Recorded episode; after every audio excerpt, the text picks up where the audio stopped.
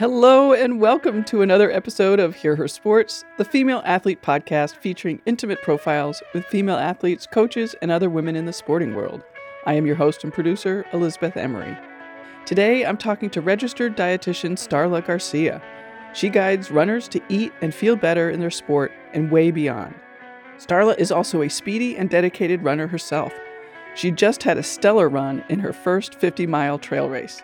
Starla tells us about fueling for endurance runs, electrolytes, a current favorite topic of mine, her interest in native cultural foods, carbs are good, underfueling not good, some practical tips for stacking habits, that's her awesome term, the importance of preparation, supporting her Latina community, and how purpose motivates her running. Starla's Instagram is filled with nutrition tips and running stuff. Find her at starla underscore shines. In our conversation, Starla mentioned several inspiration books she read. All of those are linked in the show notes and available on Hear Her Sports bookshop page. When you use the link to our shop, a percentage of the sale goes to this very podcast to support our production costs. We love when you buy from Bookshop and send you all sorts of good thoughts in advance for doing so. let's get started. Starla Garcia is a registered dietitian, Olympic trials marathon qualifier, and founder of The Healthy Shine, a sports nutrition and coaching consulting practice in Houston, Texas. Starla was a D1 track and field and cross country runner at the University of Houston. There, she was diagnosed with an eating disorder. Thanks to care and support of some teammates and a coach, she faced that and worked hard to recover. Her experiences now inform her work with other athletes. Welcome, Starla. Thanks for making time to be here. Yeah, thanks so much. I'm definitely eager to chat with you and, yeah, share my experiences with your audience. Nutrition is such a broad field, and I have been talking to a few nutritionists lately. So I'd love to hear a bit more about, you know, the areas that you find particularly interesting and like to focus on.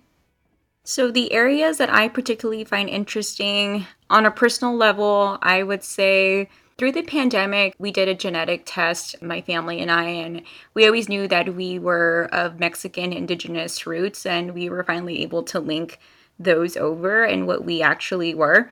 Even before that time, I was noticing that in the pandemic, my partner and I, who's also he has indigenous roots in Nicaragua, we had started to really see that we felt better with more cultural foods and so I had a couple of native clients who I was speaking to around their histories of food and things like that and health disparities around food and what does food mean for them. And so I started to do a whole deep dive on native cultures around food and their philosophies around it. And there's a whole area of food sovereignty that is tied into environmental work. And so I've started to really dive deeper into what is food sovereignty and what are cultural foods and how do my cultural foods influence the way that I think, feel, behave, and move through the world.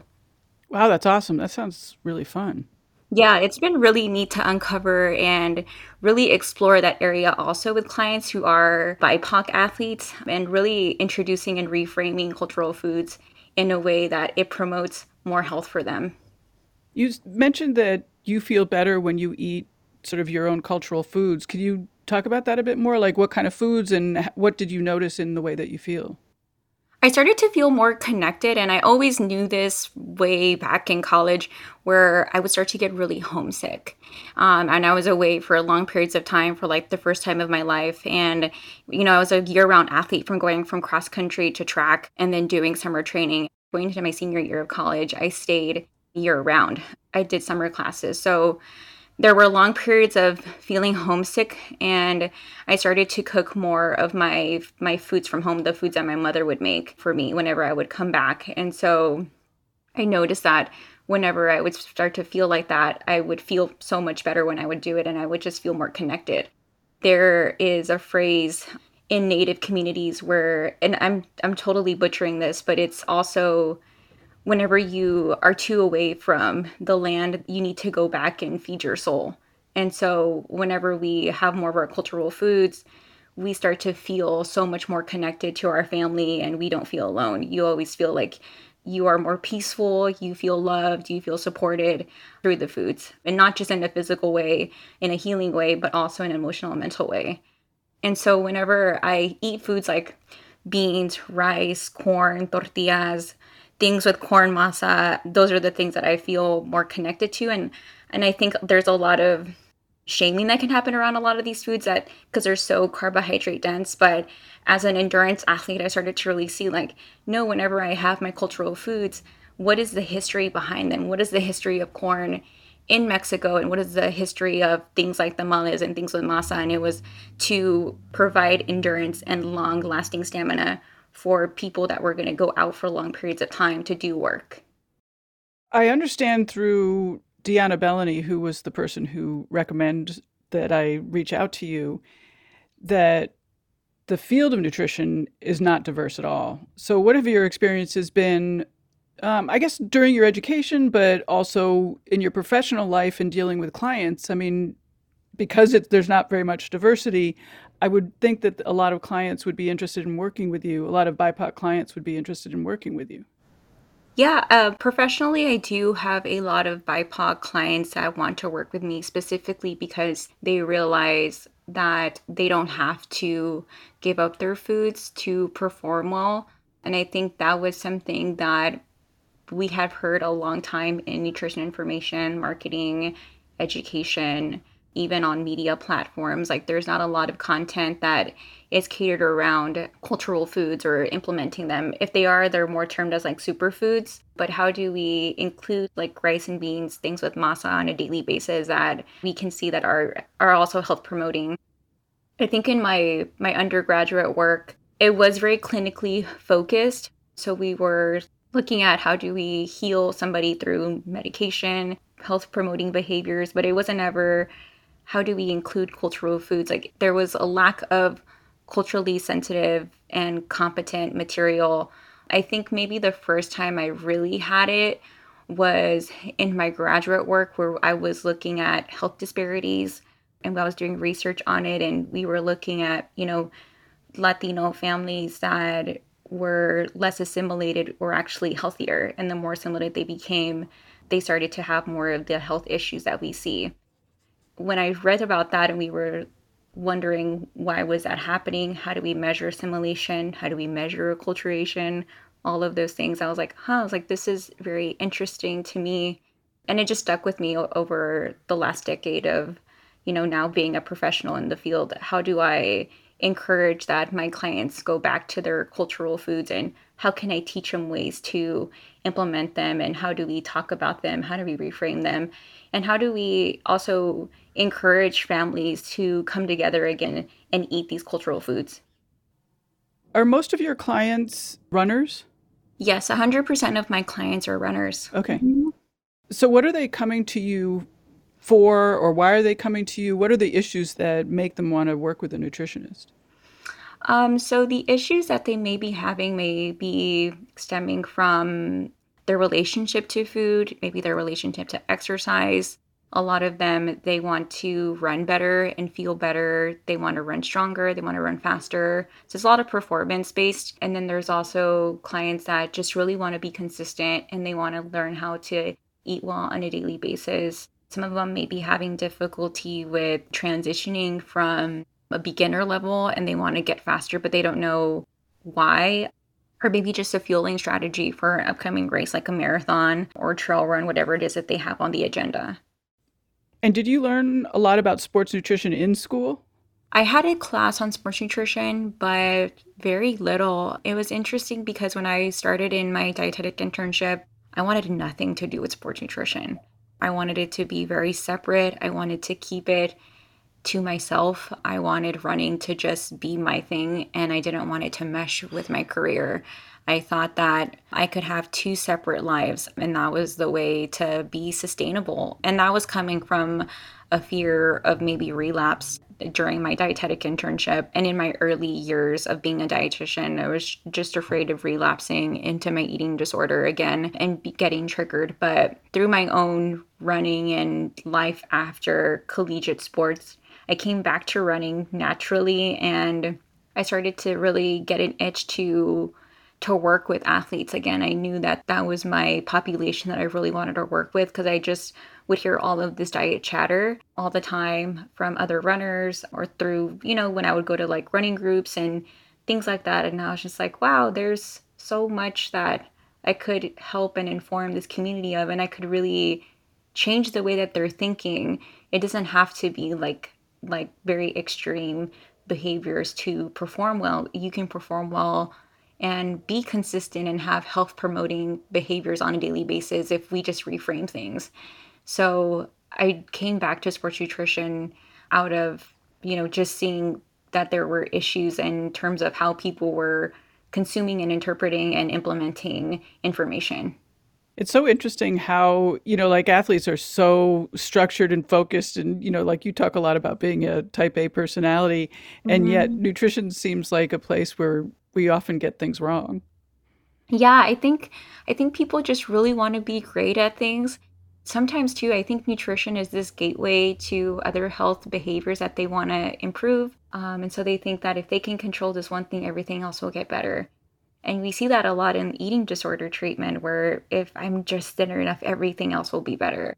And so I saw a very similar thought process with runners. And I think a lot of runners they they want to identify as one. They want to be part of a community. They want to get it just right all the time. And it's funny because there's a lot of being imperfect at it actually works to people's benefit because you can troubleshoot a lot better in a race you can troubleshoot on a daily basis a lot better. So, learning to be in the gray area and being imperfect allows for more flexibility long term. Oh, that's interesting. Mm-hmm.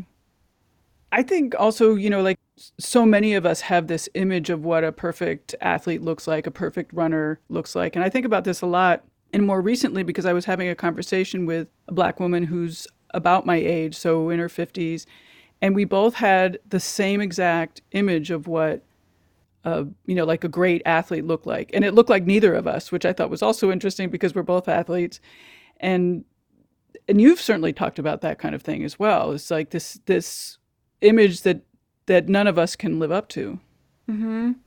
yeah i think if we're constantly chasing this idea of perfection or perfect bodies i think sometimes we fail to really see that the way to be the athlete we've always wanted is to just really accept and work with the body that we have because it's gotten us so far into that sport already. So if we just nurture it a little bit better, it just will perform a lot better for us. And I think, you know, for me as well, like being a minority in the sport was, I mean, I, th- I think I had a lot of emotional intelligence when I was in high school to really see that, but I didn't understand what to do with it necessarily. I didn't see it as like purposeful or impactful. I just thought like you you know, how do I blend in more? How do I make myself good like everybody else? And it was not like I'm good on my own. I don't have to blend in. The reason why I don't blend in is like I need to understand that that's actually very unique. Like I have something special here. It seems like there's been more discussion about Red-S these days and also just you know the general idea of fueling for your sport and for performance is that my perception or are you seeing that as well i'm definitely seeing it as well which i think is great when we think about younger athletes i think we do need to give a little bit more attention right now to the younger generation because um, i am seeing as well a lot of pressure from their peers and from themselves to be perfect all the time because their entire lives are now on social media. So I think there is a lot of additional pressure, more so from when I was in school, like 15 years ago, 20 years ago. In terms of Red-S, I think it's important to to really not just talk to younger girls about it, but I think also males as well, because I am seeing a big uptick in in males as well right now in mm. teenage boys. So it's interesting because I do think as younger girls push for a more perfect image of themselves, we're also seeing that males are also feeling that they need to be as equally perfect. Hmm. And your clients and the people that you've worked with, are they fueling properly when they come to you, or is that one of the big things that you're sort of instructing them on? Yeah, so I'd say across the board, you'll see a lot of dietitians, particularly in endurance sports, talk about underfueling a lot. And it's because I think people think they're overeating all the time. But at some point, they're having underfueling happen.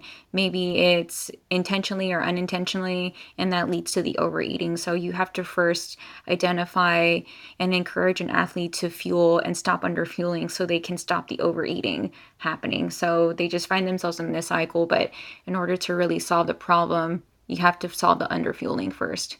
How does that cycle work, the underfueling, overfueling? It can be, you know, maybe we have an adult athlete that's waking up at four in the morning. They go for their run at five or four thirty. They rush to work immediately after. Maybe they have to take their kids to school. They rush to work after and they totally skip breakfast. Mm. And by the time they know it, it's 10 30, 11. They've been up for already six hours with nothing. And then they start having a lot of aches and pains, hamstring issues, Maybe they're craving a lot of things later on in the day.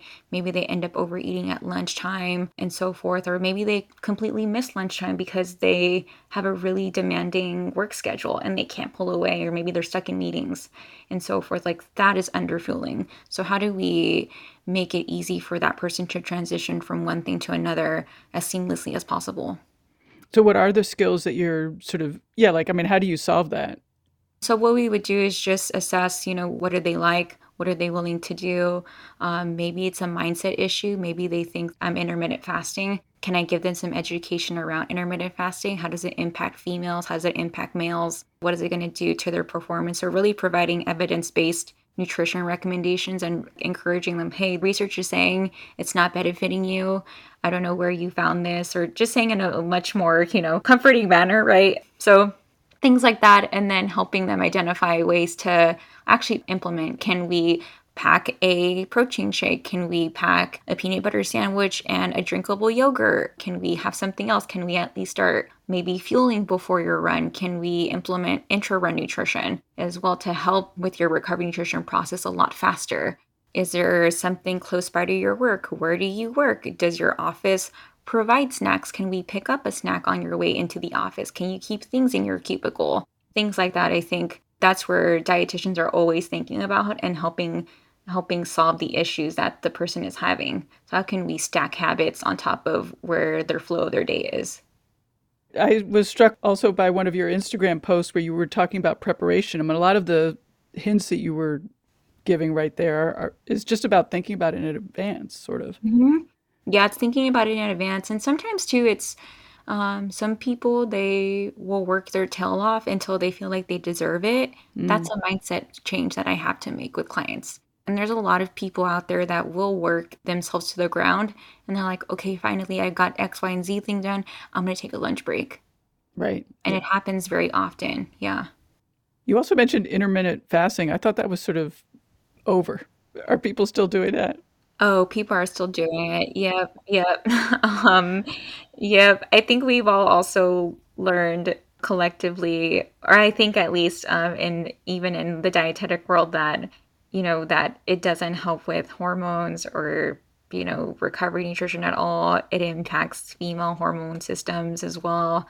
All of those things. So it just makes it so much harder for your body to recover and to actually function the way that it's supposed to for us.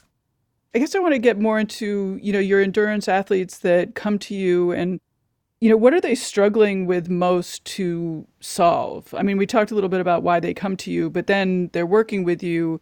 What are they finding difficult to to uh, I don't know, implement, I guess?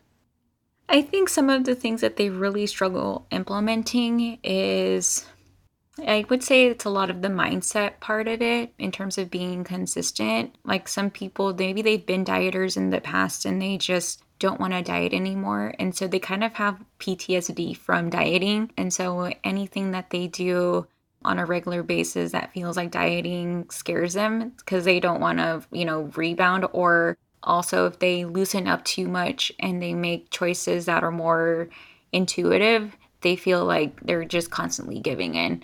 So it's a delicate balance in terms of identifying people's value systems and helping them make decisions based off of value systems. And you are a advocate of intuitive eating, is that correct? Yes, yeah. I am an advocate of intuitive eating. I will say in sports nutrition, we do use a little bit more numbers than maybe dietitians that are 100% intuitive eating and healing relationships with food. But with sports nutrition, I do have to use numbers to maybe sometimes help somebody understand like, no, we do need to increase this amount or we need to feel this amount during your marathons. You can't be waiting until you feel bad. So I think instructing people on how to navigate intuitive eating with sports nutrition is the other probably the other problem that most people come to me for. Yeah, I'm so glad you mentioned that because I mean, I don't know, I'm just using myself as an example and before competition I get a little bit stressed out and my hunger cues are not reliable. Mm-hmm. Yeah. So I think that's a big one where some people they'll wait till they're hungry after workouts, and I have to encourage no, let's actually have something cortisol suppressing ghrelin, and this is why you're not hungry. In order to get a true adaptation occur, we need to actually help our body eat something, or we need to find things that are going to be easy for you to consume if it's not going to be a full meal. So I think providing people with choices um, in terms of how do they want to approach their nutrition too is helpful. What do you recommend during training, like while you're running or during competition? So during competition, as a marathoner, my typical recommendations would be like gels, blocks, gummies, maybe some fluid as well to couple with it, just to make sure the person has enough what they need per hour. For trail, it's going to be a little bit different. There's going to be more solid food choices and real food choices that are going to come up. So helping them identify which ones can they tolerate, which ones are going to be out on the course for them, and when and where do we have that option available. And do you give, you know, the numbers like you need X number of calories or carbohydrates per hour and they they aim for that? Yes, yeah. So that's where I would put in more of the numbers of, hey, you need to have X, Y, and Z amount. This is the minimum. Um, so that's 30 grams of carb per hour. Max is 80 to 90. Where is your sweet spot? We have to work together to figure that out. Are your runners good at eating during the running? I mean, especially at the pace that you're running, I would think that eating gels would be hard. Yep. So for depending on the pace that they're going, we identify what's going to be the best solution for them, and practicing really helps solve that. Um, some people start saying, you know, I really done nothing. I want to do gummies, and then when they do it in a race, I'm like, okay, but be aware, you know, you may not like it. I want you to practice it at this 10k because it's going to be similar to your race pace you know, tell me how you like it. And then they end up saying, you know, I didn't like it. It was too much work. Can we try gels now? and that's what we'll end up switching out to. So practice really, really makes perfect when it comes down to figuring out what people are going to do. And how many gels are you personally eating during a marathon? I'd say I go up to maybe eight to 10. Eight to yeah. 10. And are you carrying those with you? Yep, I'm carrying them on me. Yeah. Wow. Yep. So there's definitely ways to do it. And I think for a lot of my runners, when they hear that I carry that much and I'm carrying it without support in a marathon because uh, that's against the rules for USATF. I can't get support. I always encourage just try stuff. Like trying is going to be the best way that you're going to solve issues. And I mean, it does take a little bit of economic resources too to do it, but I always encourage that people just invest in it. And if, especially if they're going to be doing this for a long time, why not just do it and figure it out right away? Could I ask where are you carrying them? Oh, I carry them in sports bras. Uh, you do. So there's sports bras that have pockets in them, and so I actually have one by Lululemon that I use all the time for my races because it's right up front, and so right under my singlet, I can reach in pretty quickly and grab my grab my gels. And it's also trying out different things. There's different sports bras out there. I have an edition from Lululemon that they don't even make anymore. And I still use that. I've bought shorts that have pockets on the sides. I have belts as well that I use to stuff stuff in. I've also in the past used Oiselle shorts that have pockets all along the the top of the of the shorts or right in that seam, that fold. That's where I put gels, and they don't even make that one anymore. Yeah so as soon as i see stuff that i think would be helpful for a long run training session a future race long run i always just just grab it. And what about hydration? Where are you carrying that? Hydration i usually pick up stuff on the course. Yeah for my recent trail ultra i used brooks shorts and they had a side pockets and i used a Salomon vest so that's where i carried my hydration and my nutrition Um, and then I had like a backup Nathan belt. Mm-hmm. You've spoken in the past about running in the Olympic marathon trials and how you were one of the few Latinas there. That seems like a big moment for a lot of the Latina runners that were there. You know, just I guess seeing such a big group of women and not very many Latinas or people that look like them. Can you describe that? I think I was one of 25 women that were there. So I think it was neat to just be able to have a community. And I think there's just like this unspoken bond as well when you see another woman of color at that level competing with you. Because you know, it just kind of took a lot. I think it took a lot of sacrifice, a lot of time. You probably had to get through high school and college to get there. And then being an adult to like navigating that, that takes a lot of work. And I mean, not even doing it professionally. So it just takes a lot of additional time, effort, and putting things on hold just to do this one thing. And I think even culturally, too, there's a lot of expectations in terms of gender roles that a lot of women do have to manage in their personal life. So there's just a lot of respect, first and foremost, for women who I competed against or, or ran with at the Olympic trials, just for a myriad of reasons, right? Do you know how to encourage more Latinas to start running? I mean, from all levels. I mean, you know, you started at young, but young and also your age. I think a lot of it is based off of representation. I think we're a very motivated and lively community. And so I think when there's a group of women that come together, we see it. And there's definitely like Latinas run and Latinos run in Houston. That's like the main city that it's it's in now the founder of it moved to Houston recently. So we're seeing more of the groups happen, um, which is great. And I think in terms of representation, it really helps to eliminate imposter syndrome feelings. And I think we're seeing that across the board. And when we're more visible, it makes it more likely for groups like Latinos Run to to exist.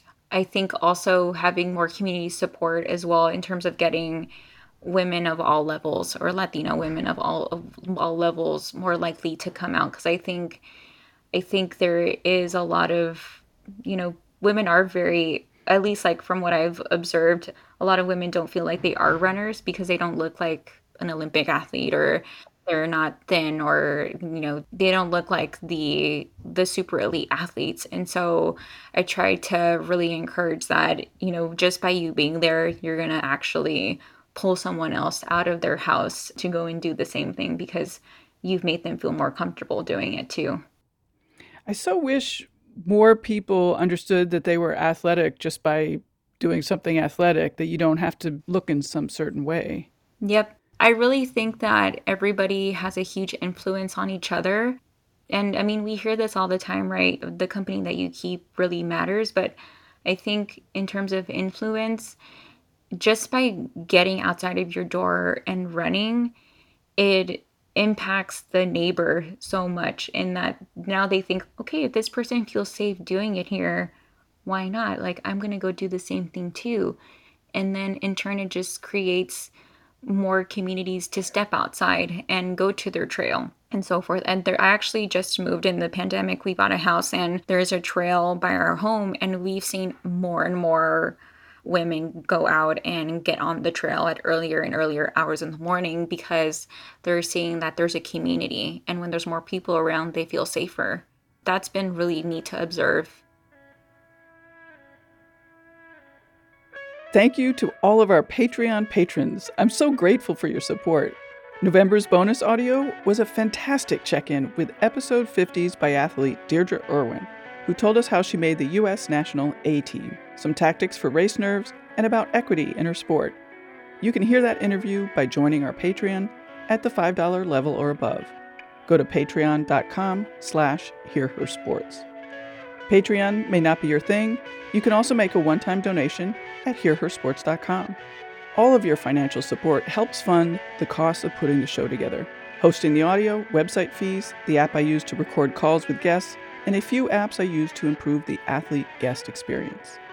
Your support makes a difference for us, and beyond that, supporting independent women run sports media increases the percentage of sports coverage about women.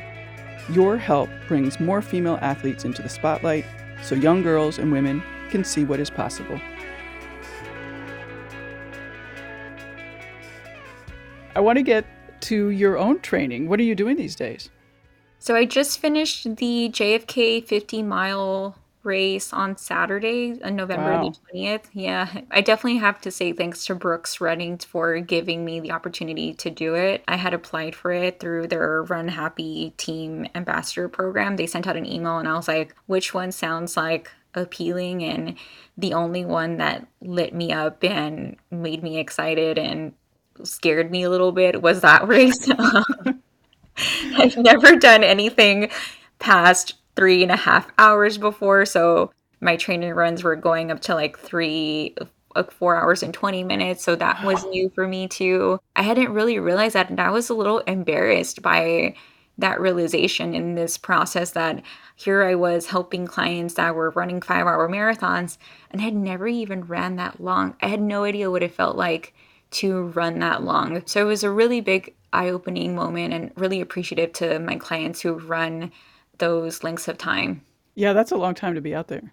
Yeah, yeah. I learned a lot in the process and yeah, I gained a lot of humility too, I like to think. Yeah. Um, yeah, I ended up having a great day as a rookie and yeah, I actually had a call with my coach today and we're planning out some fun stuff for the year. Nothing super serious, but yeah, I'll be pacing the three hour group at Chevron Houston Marathon, which will be, I think, probably the first time they've ever had two females pace that group ever, which is really fun. And then there's another woman pacing the 305 group, which is also really fun to see. Yeah. That's so cool. Yeah. Mm-hmm. Yeah. So women are definitely leading endurance sports right now, at least in my world. Yeah. Nice. Nice. So, what was it like to be out there for five hours? So, I finished the 50 mile uh, race in just under eight hours, so 757. Oh, man. Um, you know, I had never done, really done trail. I had like seven weeks to prep. I had six weeks of really solid training since the day that I found out that I got an entry. And then I had, yeah, so less than eight weeks to prep for it. Um, learning my fueling strategy, practicing everything, getting in 30 mile long runs. But yeah, it was really neat because I think once I got to four and a half hours, I saw the watch go off. I had a nutrition timer on it too, so I wouldn't forget my nutrition. So when four and a half hours started buzzing, I was like, all right, like you're definitely in uncharted territory. Like you're doing fine. um, yeah, and I really approached it just very. Um, I wanted to make sure I did it right because I didn't want to like have an issue happen but I was just very open to whatever the outcome was. So I had no expectations whatsoever. And I ended up really enjoying it. And I took the time too to just fill my head with a lot of books written by authors that were women of color. Like that was a intentional decision I made that I was just going to learn from from these women and take in their wisdom in times that, that were really difficult for them. How could i translate it over to myself on race day and how can i use their wisdom for myself? And then just really exploring my indigeneity too. What books were you reading I read Gabrielle Union's book. I read uh, Tarana Burke's book, which is fantastic. If you haven't read it, I cried and I I laughed so much in her book. I think too it was what else did I read? I read For Brown Girls with Tender Hearts and Sharp Edges. That one was another great one. I read Wild Tongues as well. That one was great. Let's see. Joy Luck Club. That was another one.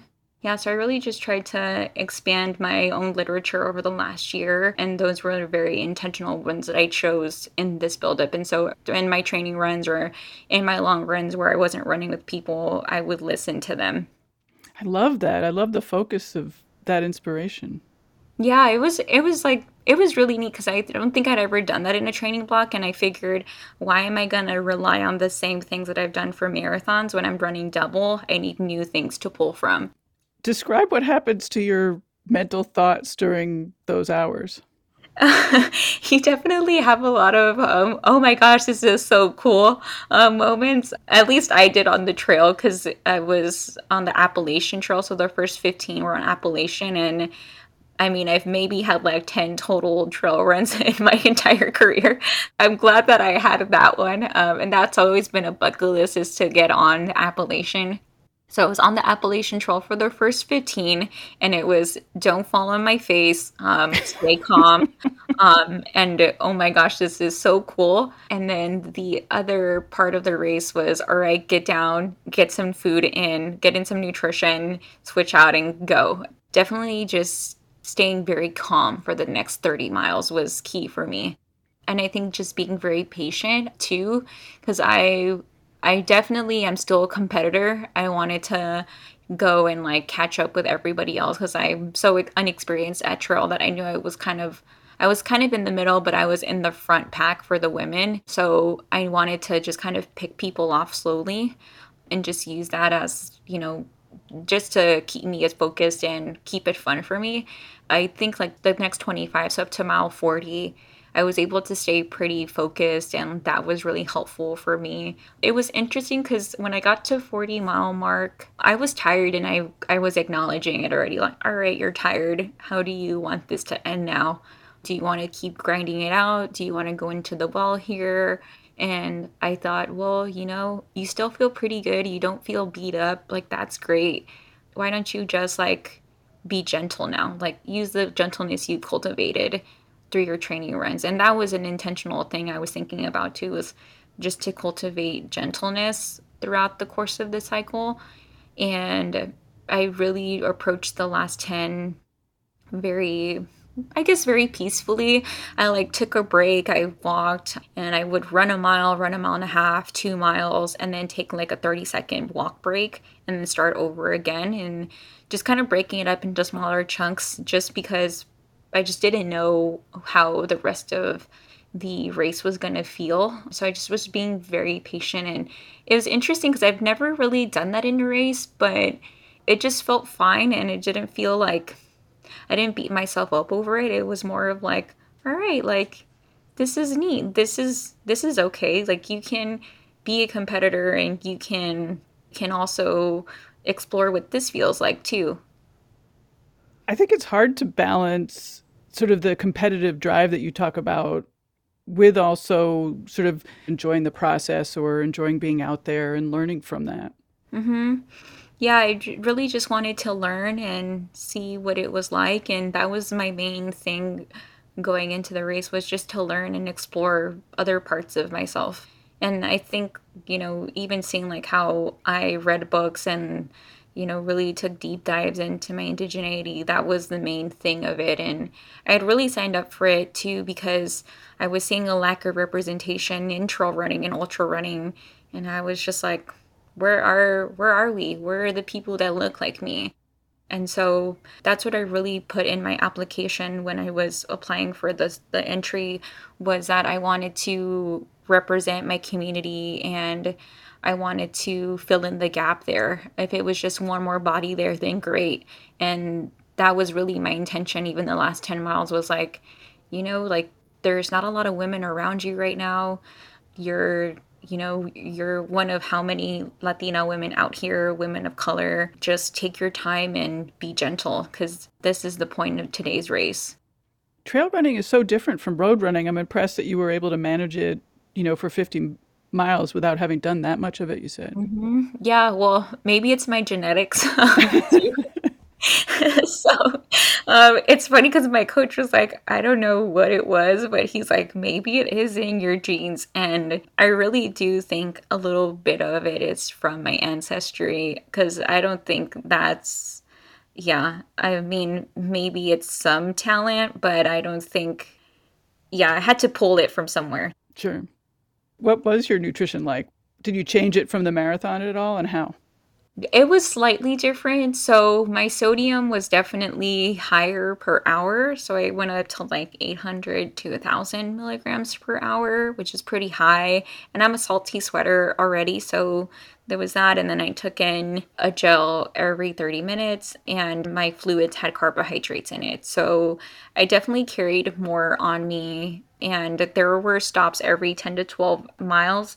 So my family met me out on the course and Um, we just switched out like my my water. Like I had it all planned out for them in a, like a little book in my bag. Like, all right, at this stop you're gonna do X, Y, and Z. Put in two scoops here and these other ones. So I was switching out bottles, and then we would refill everything, and then I would take water from the water stations if I needed to, and then I was eating Nutter Butters as I could. Yeah, Nutter Butters. Yeah, Nutter Butters. yeah.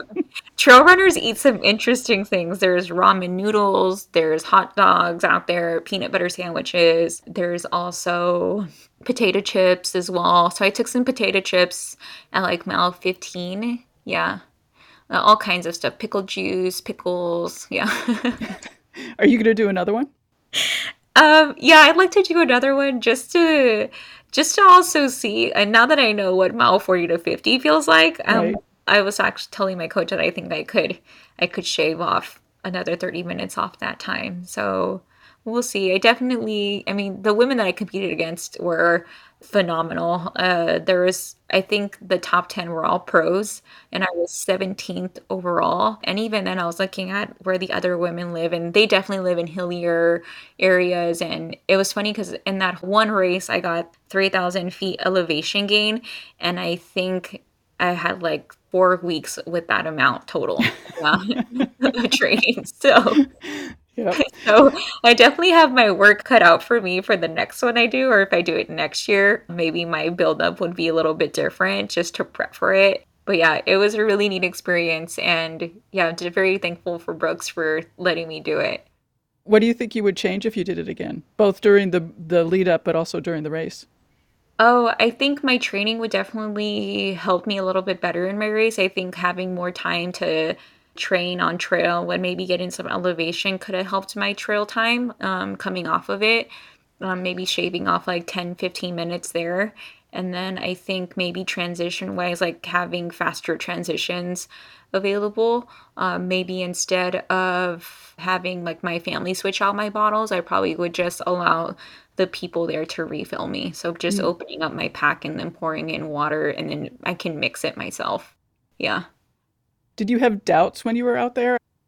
You know, no, I didn't have any like any feelings of like it's okay to drop out today or anything like that. I don't know what it was. I think I don't know if it was maybe like the books that I read where it was like people enduring years of oppression and years of, you know, abuse and things like that and difficulties and challenges, but I related to their story so much because I felt like that was me for a really long time. So I didn't really feel like I was gonna DNF my race. Yeah, I think I think also like I knew what the intention was for the race early on and it was to represent a community and it wasn't like start the line and drop out. It was like you're going to finish it and it's okay if you have to walk it because the whole point is just to represent your community. I'm glad you mentioned the salt intake and how you up the salt intake. And could you talk more about sort of electrolytes and particularly magnesium? Because I've been dealing with some magnesium loss during running. And so I'd just be curious about what the body's going through during training and what happens. Yeah, so with electrolytes, I mean, athletes are special people. Sometimes we want to listen to like the American guidelines for stuff, but it's also, I mean, you're an athlete nonetheless. So I try to encourage like if there's salt on your skin, that's not necessarily a good thing. Like it means that, you know, your body is trying to find homeostasis for you, right? And bring down your internal temperature. But we also want to recognize like how can we help our body? How can we help it not have to do that in future exercise? So that means increasing fluid so that way you can actually keep fluid in the cell. When cell exits the your body and onto your skin layer it's going to pull more water out with it too. So it's like osmosis wherever salt goes water goes so that's the whole reason why we have salting out is because it's pulling water out from your cell, your muscle cell in particular, and your other functions that need water out with it. So when that happens, core temperature increases and you make yourself more likely for dehydration or heat exhaustion. And then also muscle cramping and fatigue because now we don't have those electrolytes to help with contractions. And it's not just like muscle contractions, it's also heart contractions because we have cardiac muscle. Hmm. So I think people forget about that too. Um, so electrolytes are super important. Probably my favorite thing to focus on first with a lot of runners because I'm in Texas and we have a lot of hot days here. And I find that once I fix that, people start to feel so much better. And it's a great way to also gut train too because you can find mixes that have carbohydrates in it and they're easier to digest for many people. So it's kind of like a threefold. I improve electrolyte, hydration, and carb intake, and I start to gut train them. And hmm. so then I'll start to maybe implement some gels and pull them a little bit away from fluid so much because the likelihood of them wanting to carry so much fluid in a marathon or in a half marathon is very unlikely. So when I have them hydrated, then I can implement nutrition and then they have less stomach problems or stomach aches because now they're hydrated. Oh, that's interesting. Yeah, sure. I kind of like to do it that way. It's a little bit more lengthier, but in the long run, it helps people really see the benefit of electrolytes at 100% capacity. What changes happen in terms of the sweating and the loss of electrolytes and magnesium and other salts during a person's lifetime, I guess? Yeah, so they're also minerals, right? So mm-hmm. it can impact sleep um, and it can also impact hormones. So, like thyroid issues, for example, those are a lot of mineral deficiencies. So, I always try to encourage the electrolytes are a big thing that we want to solve for long term purposes in terms of hormone, gut health, and even sleep and thyroid issues that many women do find themselves in, or Hashimoto's, or whatever that is for that person. So, it's not even just like sports nutrition I'm trying to improve, but maybe even prevent future issues from popping up for that person. Do you work with older women as well? I work with some women in menopause. I would say probably because I've never had children or I'm also not of the age. Maybe I don't have enough credibility or experience in those areas, but I do have a couple of them. Yeah, I'm going through perimenopause and I would never have imagined it's like it is. So Right, right. I mean, we're all learning from you guys and what I tell a lot of my clients who are going through it is like what a neat time to be exploring this because in turn I'm learning from you and then I can make it better for other people. And not just that, but really the women who are going through menopause now they are the first generation of female athletes or they have been right? Um, maybe their parents or their mothers didn't play sports and they are the first ones. So we're also learning what's happening to athletic populations or women that are staying active for years of their life now. Like what a neat time to learn together. Yeah and we're finally in the position of having more female scientists and females mm-hmm. who are around asking the questions so that we're being studied Exactly. Yep. So it's a really exciting time, I think, for female sports and female health across the board. What do you have planned for the future? I mean, for your business, for your running, for women in sports? That's a great question. I've been really like meditating and running and trying to really sort through a lot of my goals and my value systems around it.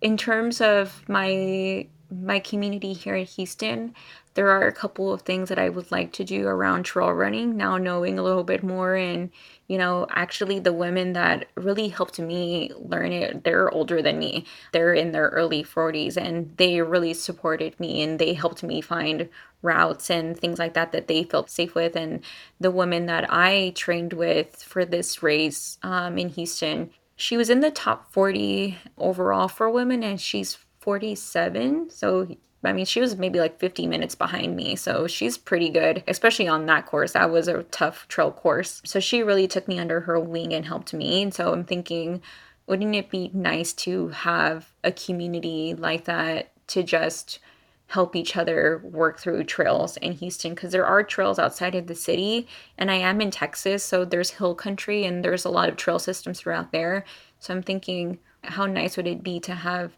a community to train more with so I don't go out on trails by myself. Would you mind if I asked you about your social media? Because you do have such a great social media on Instagram. And I'm just curious about how you've sort of managed being really out in the open and talking, as you've pointed out, authentically, but also keeping some barriers up. Yeah, that's actually been probably one of the most difficult things for me to balance out. At the beginning, when I started dabbling in social media, it was mainly for blogging reasons and just really trying to see what my niche wanted to learn about. So it was just kind of like consumer research, right? That's what I was doing. Um, and I think when my trials built up, that's when I really started to create more content around my story and telling my story so much more. People were so interested in what I was pursuing. So I thought, I just don't want to be talking about running all day. Like, there's so many things that I want to talk about here. So I just started sharing my story more. And I think in starting to do that, it really gained a lot of trust from people, understanding like what was my relationship to running, why did it mean so much to me, and so forth. And so in that build up, I really wrestled with what does this mean? I think that was like the whole question that I had in the trials like, what does this mean? Like, why does it matter? Like, it's just a time thing. And so for me, it was more of, again, representation and really being able to say, like, I could do hard things and not relapse either. Like, I'm allowed to have really high goals. And I think that was always a thing that was holding me back was the fear of relapsing. And now being like 10 years in recovery, I'm pretty like, all right, like, if it would have happened, it probably would have happened earlier. And so, really understanding much more about addiction and recovery now over the last couple of years, I feel so much more equipped to tackle challenging career and life things. I think in my social media, I really try to share as much as possible with them. But the line there is if I'm currently going through a struggle period, I don't share that. I don't share an open wound at all. I only share when it's been healed. Being able to really capture the whole story for people when it's finally healed is much better and more fruitful. Oh, that's an interesting way to look at it. Yeah. I mean, have you ever felt weird posting so much? Um, I think at the beginning I did. I felt a little subconscious like people were going to think like, you know, who does she think she is? Or like she's such an attention hogging person. But people who really know me know that I'm very quiet, I'm demure, I'm very introverted. And I will say, like, I would prefer to be at home on a Friday, Saturday night cooking for myself. Uh, the only difference is that I'm very outgoing my goals are so big, I have to be outgoing and pursue them, or else I'm always wrestling with this internal struggle. But it's interesting, too, that you're willing to stand up and speak up because you think it's so important. Yes, I will say, like, I am very outgoing and maybe a little bit, I guess, like, I go against the grain, but it's funny, I started working with a sports psychologist over the last year, and she really affirmed for me like, you're somebody who just bets on yourself, and everything that you do, you bet it for yourself. And that's been probably probably the most healing thing to hear from somebody else because I I had never really thought about it in that way and so I just feel like well, if my only purpose here then is to represent other people and to inform other people the horrors of experiencing an eating disorder, then so be it. Then that's what I'm going to do. And I'm not going to stop talking about it and I'm not going to stop sharing it. Even if my colleagues think that it may not be professional, who cares? Because at the end of the day, I have to live in my body and I have to live with the things and the values that I hold here on this earth. So why not just talk about it and help people in this journey? That's fantastic. Do you have, as a parting words, any advice for listeners who might want to be thinking about their nutrition and their running? I'd say, what do you have to lose? If you keep waiting, you're just wasting time and you could cause yourself some heartache with your running because if it means that much to you and it hurts when you don't perform well, why not just invest and work on it with somebody who is just as invested with you? Yeah, it makes a real difference to work with a professional. Yeah, it does. I've had coaches my entire life. So, like, I would say I have the success that I have and I feel successful because of them. I've had coaches since I was in first, second, third grade. Yeah. Like I've had coaches around me my entire life. So I mean, I still use a coach. I use a sports psych. Like when I'm not supported, I'm not 100%. And so I don't know how people get through life without support. It's so funny that you say that because I love having a coach. I have a coach right now. Mm-hmm. And sometimes I think like why can't I do this on my own? Yeah, yeah. exactly. But I mean, it makes sense. Like, I just got lucky that I was an athlete and I've seen the benefits of having a coach. Like, what luck did I have as a kid? Like, how lucky was I to have coaches throughout such important periods of my life. And even in college, I had coaches, I had a dietitian, I had a therapist, when I was in grad school, I was really struggling because I didn't have any of those things. It wasn't until I came back to athletics where I finally had a coach. And then I've had several coaches too. But even then, like just having the support in other people. And I'd say, like, I've flourished in the pandemic because I had a mentor, I had a therapist, I had a coach, like I had a, even a physical therapist helping me through my injury. Yeah, so I see the power in asking for help and getting support. Sometimes for me, it's just, you know, like having somebody else to talk to about it. I, I don't want to diminish it by saying it's a sounding board, but yeah, some of it is that. Yeah, well, I really think sport is the vehicle for for self realization and self exploration and for really understanding yourself. How are you not investing in multiple people helping you into self actualization? How are you just relying on yourself 100%? Like you need other people because then they bring experiences that are going to be so helpful and that's something that I try to encourage with a lot of my clients of color is that we learn through storytelling. That's the way that we learn and we heal and we solve we heal our soul wounds. Like that is that is the way through true healing is by learning and reading and through understanding other people's experiences and having these stories. That's why i don't stop sharing my story because i know my community of color needs to hear it because that's how we heal. Well it's like you reading all of those books before you did your 50 miler Exactly. Mm-hmm. And we will end there because that's awesome. Thank you so much for being here. Thanks for taking the time, you know, again, especially after Thanksgiving. Yeah, thank you so much for having me. And I, I know I get on a soapbox, but yeah. I love a good soapbox, I gotta tell you. Thanks, yeah. Well, that's it for another terrific show. It's great to be here with you. Thanks for listening. You being here, sending me your thoughts, and telling your friends what you've heard and learned is the whole point of the show.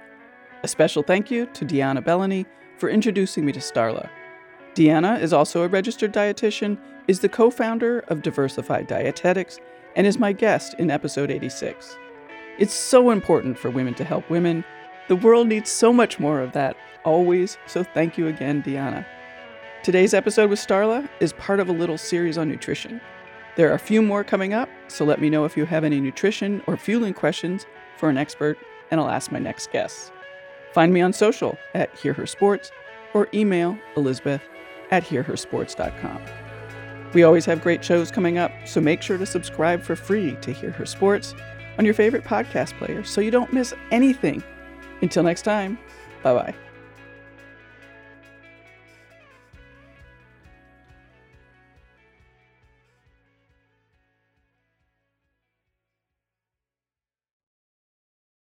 Have you ever wanted to know how to win a Formula One Grand Prix? I mean, really know. Know about the driver tactics from the cockpit, the strategy calls from the pit wall, and even the mind games in the paddock.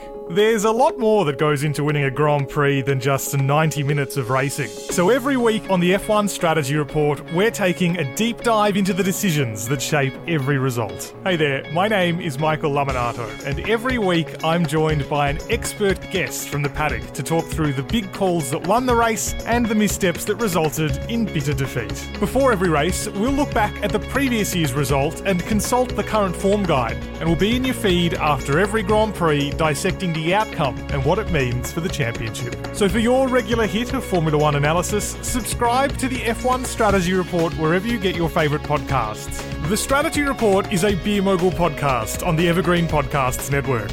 My name's Michael Lamonato, and I'll catch you after the checkered flag.